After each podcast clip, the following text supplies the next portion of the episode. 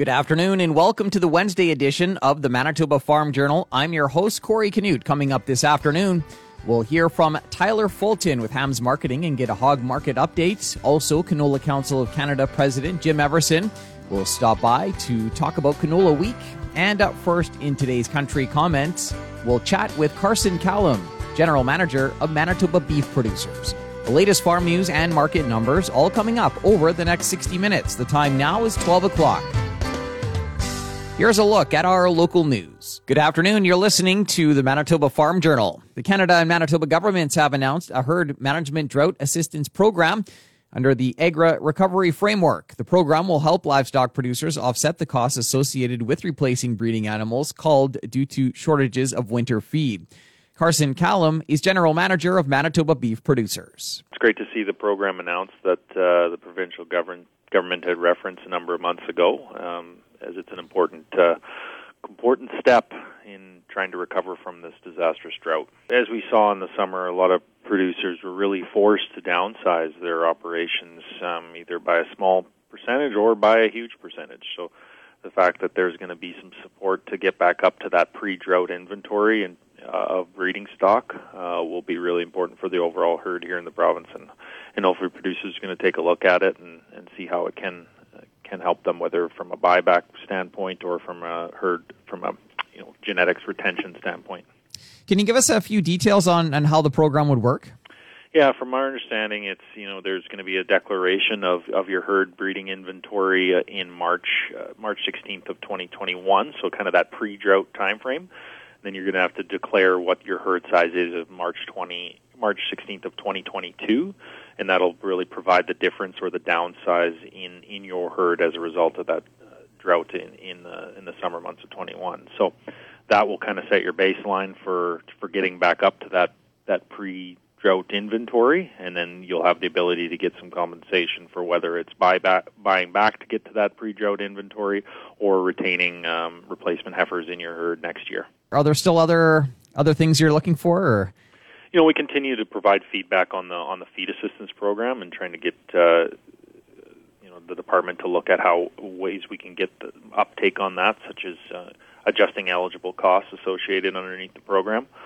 Um, and I know that's an important step to ensure that that one is utilized. But you know, very happy to see, and we thank the provincial and federal government for making this one or announcing this program um, as we've been you know, waiting to to have it uh, in front of producers so they can start uh, thinking about how they're going to to move forward. And hopefully, we get out of this uh, drought and have uh, you know sitting on a better f- footing going into the 2022 production year. And that's just we just need some snow now.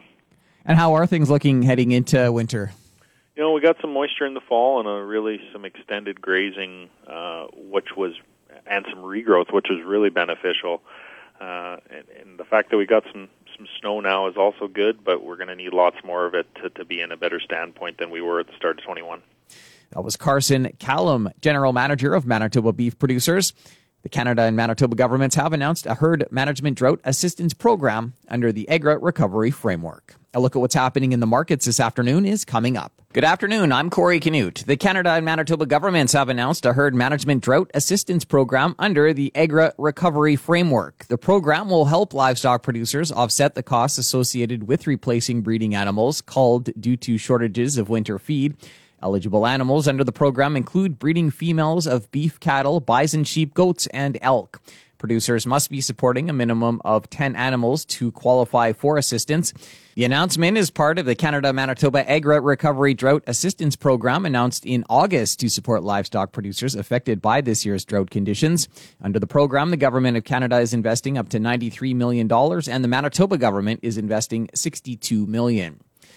Last week marked the return of Canadian Western Agribition to Regina following a one year break due to COVID. CEO Chris Lane says attendance was down due to COVID. And while official numbers are not available yet, the show was still a success. You know, overall, I think the people who did come, the people who came through the doors were really intentional and deliberate and excited about it. Um, you know, we're not a small show, uh, even in a year if, uh, if attendance is a little bit lower. There's still tens of thousands of people that came uh, to do business and have a good time, and I think that's exactly what we saw. This year also marked the show's 50th anniversary celebrations, and canola prices continue to hover over $900 a ton.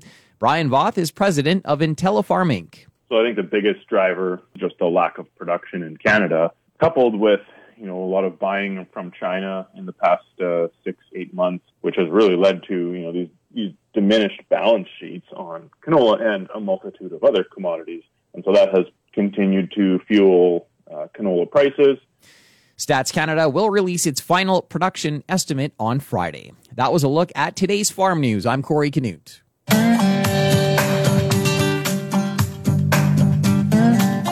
Good afternoon and welcome to the Prairie Ag Wire for Wednesday, December 1st. I'm Corey Canute. Coming up today, Glenda Lee Allen Vossler will have details on Canada's Outstanding Young Farmers National Conference. Today, Glenda Lee Allen Vossler focuses in on Canada's Outstanding Young Farmers program, which promotes excellence in agriculture. The national award will be handed out this week. COIF program manager is Carla Kading. She fills us in on the program. We focus on producers that are the up and coming movers and shakers in the ag industry. So it's anybody that's 18 to 39 that will be competing. They derive two thirds of their income from their farm and they are the managers or the decision makers of the operation. So individuals are nominated within their regions. We have seven regions in Canada. Uh, BC, Alberta, Saskatchewan, Manitoba, Ontario, Quebec, and then the four Atlantic regions compete as one region or four provinces. They compete at a local level, and when they win, then they come on to compete at the national level, and that's what we're hosting this week is the national event. So take us through the finalists, I guess, in the seven regions, if you will. Okay, so from BC, we have Tracy and Raymond Brendenhoff from Abbotsford. They're dealing with the flood right now. I just heard from them. They're actually coming to attend. They are poultry producers and they produce hops and they also import and export the hops within Canada. In Alberta, we have Roloff and Mary Van Bentham from Red Deer County, and they are dairy producers. Roloff w- immigrated with his parents from the Netherlands. And in Saskatchewan, we have Michael and Jessica Lovich from Balgonie, Saskatchewan. They were born in Alberta, but moved to Saskatchewan to start their dairy farm with their three girls. In Manitoba, we have Andre and Katie Stepler from Miami, Manitoba, and they work with Andre's two brothers, and they look after the mixed, uh, but specifically the purebred cattle. They run a number of Charolais, and so they look after the the livestock part of it. Um, in Ontario, we have Jenny and Jenny Butcher and Wes Kuntz, who are from Brantford, Ontario. They started out as Jersey Dairy and have turned it into artisan cheese and a local food emporium. And then in Quebec, we have Genevieve Grossenbach and James Thompson, who came into agriculture with no agriculture connection or background, but they knew that feeding people was important, so they have started organic vegetables. And in Atlantic, we have Philip and Katie Keddy from Woodville, Nova Scotia. They grow strawberry plants for other producers. So they don't grow the berries per se, they grow the plants.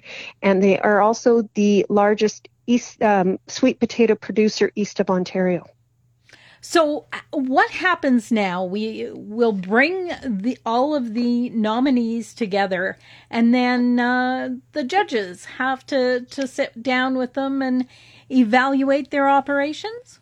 Yes. So the judges have received a 15 page um, application form that includes information on their progress in agriculture, uh, their environmental stewardship, production history, financial and management practices, their contributions to the community, the province, and the country, as well as their financial progress. So the judges have been reviewing all of these application forms, and then they will sit down and there's a 20 minute interview, a 30 minute interview, then the honorees do their 15 minute PowerPoint presentations, and then there's a wrap up interview of five minutes in case the judges have any more questions to ask before they determine which two will be named Canada's Outstanding Young Farmers for 2021. Canada's Outstanding Young Farmer Award presentation is Friday evening.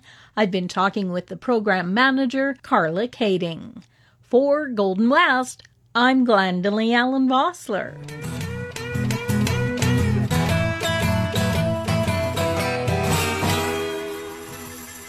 Thanks, Glendalee.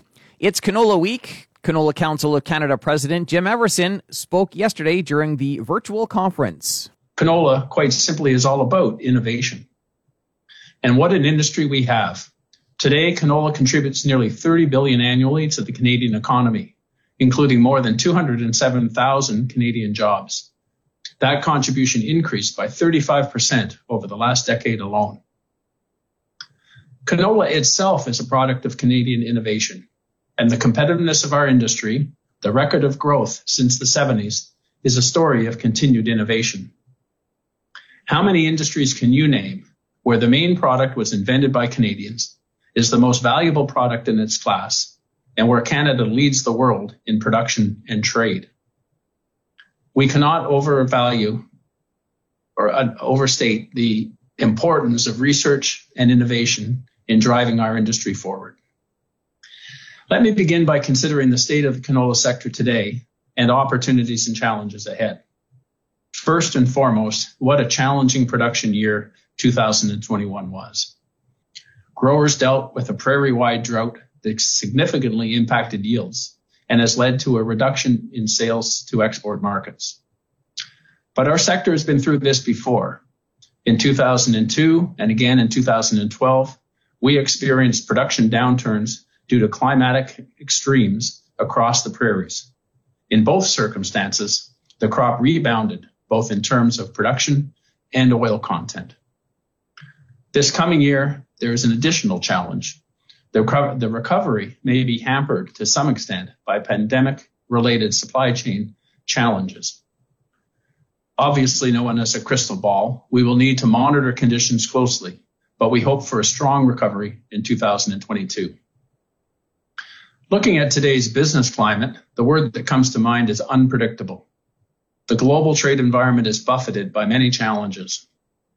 Recovery from the global pandemic is uneven and disrupted by a tremendous, a tenacious virus and related supply chain challenges.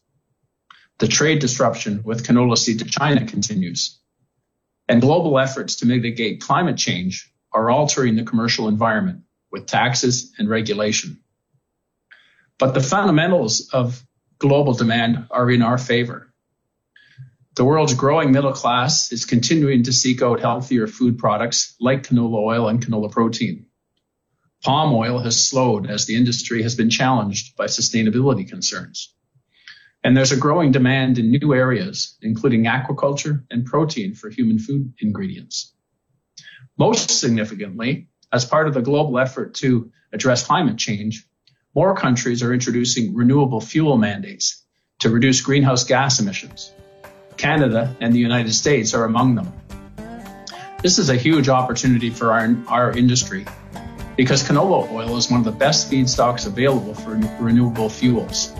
That was Canola Council of Canada President Jim Everson. That's it for the Prairie Ag Wire for today. If you have any questions or opinions to share, send them to us by email, the farm desk at goldenwest.ca. On behalf of Glenda Lee Allen Vossler, I'm Corey Canute. Thanks for listening and have a great afternoon. The Prairie Ag Wire will return tomorrow on the Golden West Farm Network. Time now for a look at the farm calendar. The Farm Forum Learn and Grow event takes place virtually December 7th. Visit the Farm Forum website for details. Keystone Agricultural Producers annual district meetings take place virtually December 7th from 6:30 to 8:30 p.m.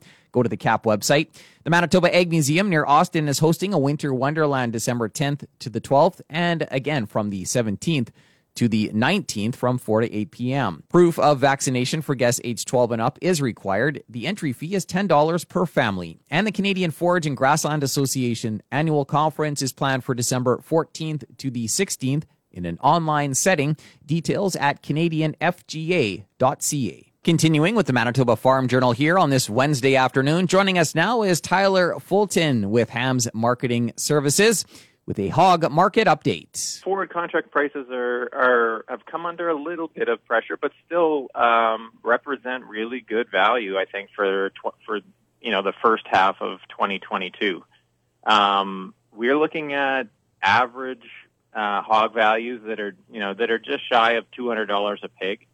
Um, on average from the 1st of January to the end of July. So it's it's really kind of an unprecedented um, opportunity to uh, to be able to secure a price at that level um, at this time of year, um, and we, we're we're generally thinking that it, it makes some sense to uh, you know to do some incremental selling um, just to be able to kind of lay off some of the risk that's associated with it. Um, the the market still remains volatile.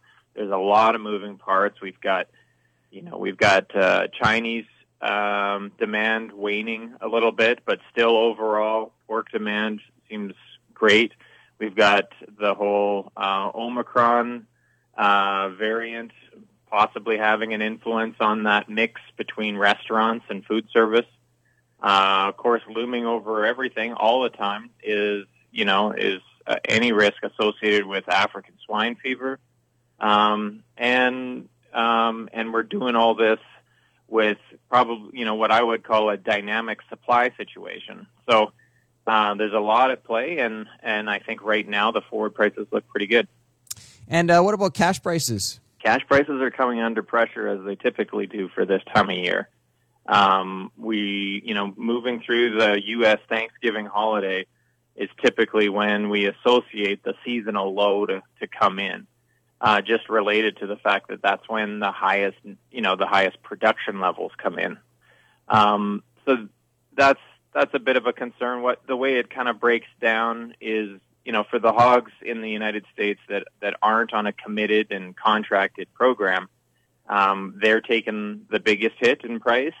Um, but for those that aren't, they're they're still making some reference to the to the value of pork that the that the packers sell, and therefore they they've been kind of cushioned from some of those deep deep cuts.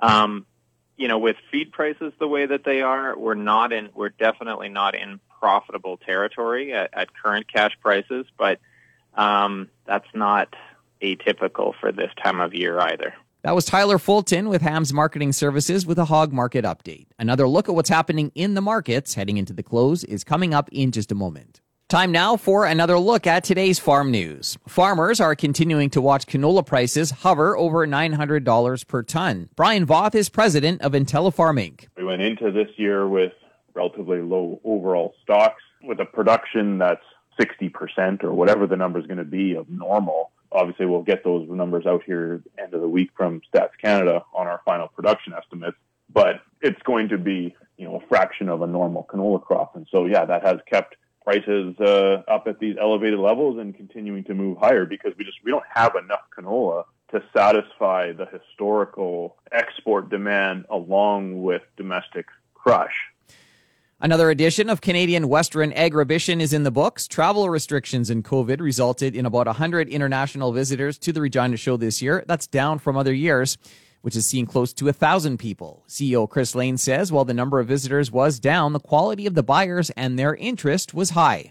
Those 100 buyers that that came to Agribition this year, I think for their business, it was really important that they come and they did do business here. So we had extremely high averages in our sales, and uh, we sold genetics at Agribition all around the world, as we normally do. So the business of purebred beef cattle genetics um, transcends, I think, any obstacles around international travel for COVID. He notes overall, purebred sale numbers were high, with single animals going for 50, 60, 70, and even one for over $80,000. And BASF is donating $65,000 on behalf of growers to help support farming communities across Western Canada. Two Manitoba organizations were selected as contest winners, and each will receive a $5,000 donation. Those include Emerson Kinder College and North Norfolk Child Care Center. The community challenge ran from August 30th to October 15th and generated nearly 100 entries from growers across BC, Alberta, Saskatchewan, and Manitoba. I'll be back after this to wrap up today's program. We've come to the end of another Manitoba Farm Journal. I'm your host, Corey Canute. If you have any questions or comments, you can reach us by email, the farm desk at goldenwest.ca. Today's closing numbers with more in depth commentary on what's happening in the markets is coming up at 10 to 2 on the Markets Farm program. Coming up on tomorrow's show, we'll hear from Manitoba Pork General Manager Cam Dahl. Thanks for listening and have a great afternoon. Hope you can join us back here tomorrow starting at 12 noon.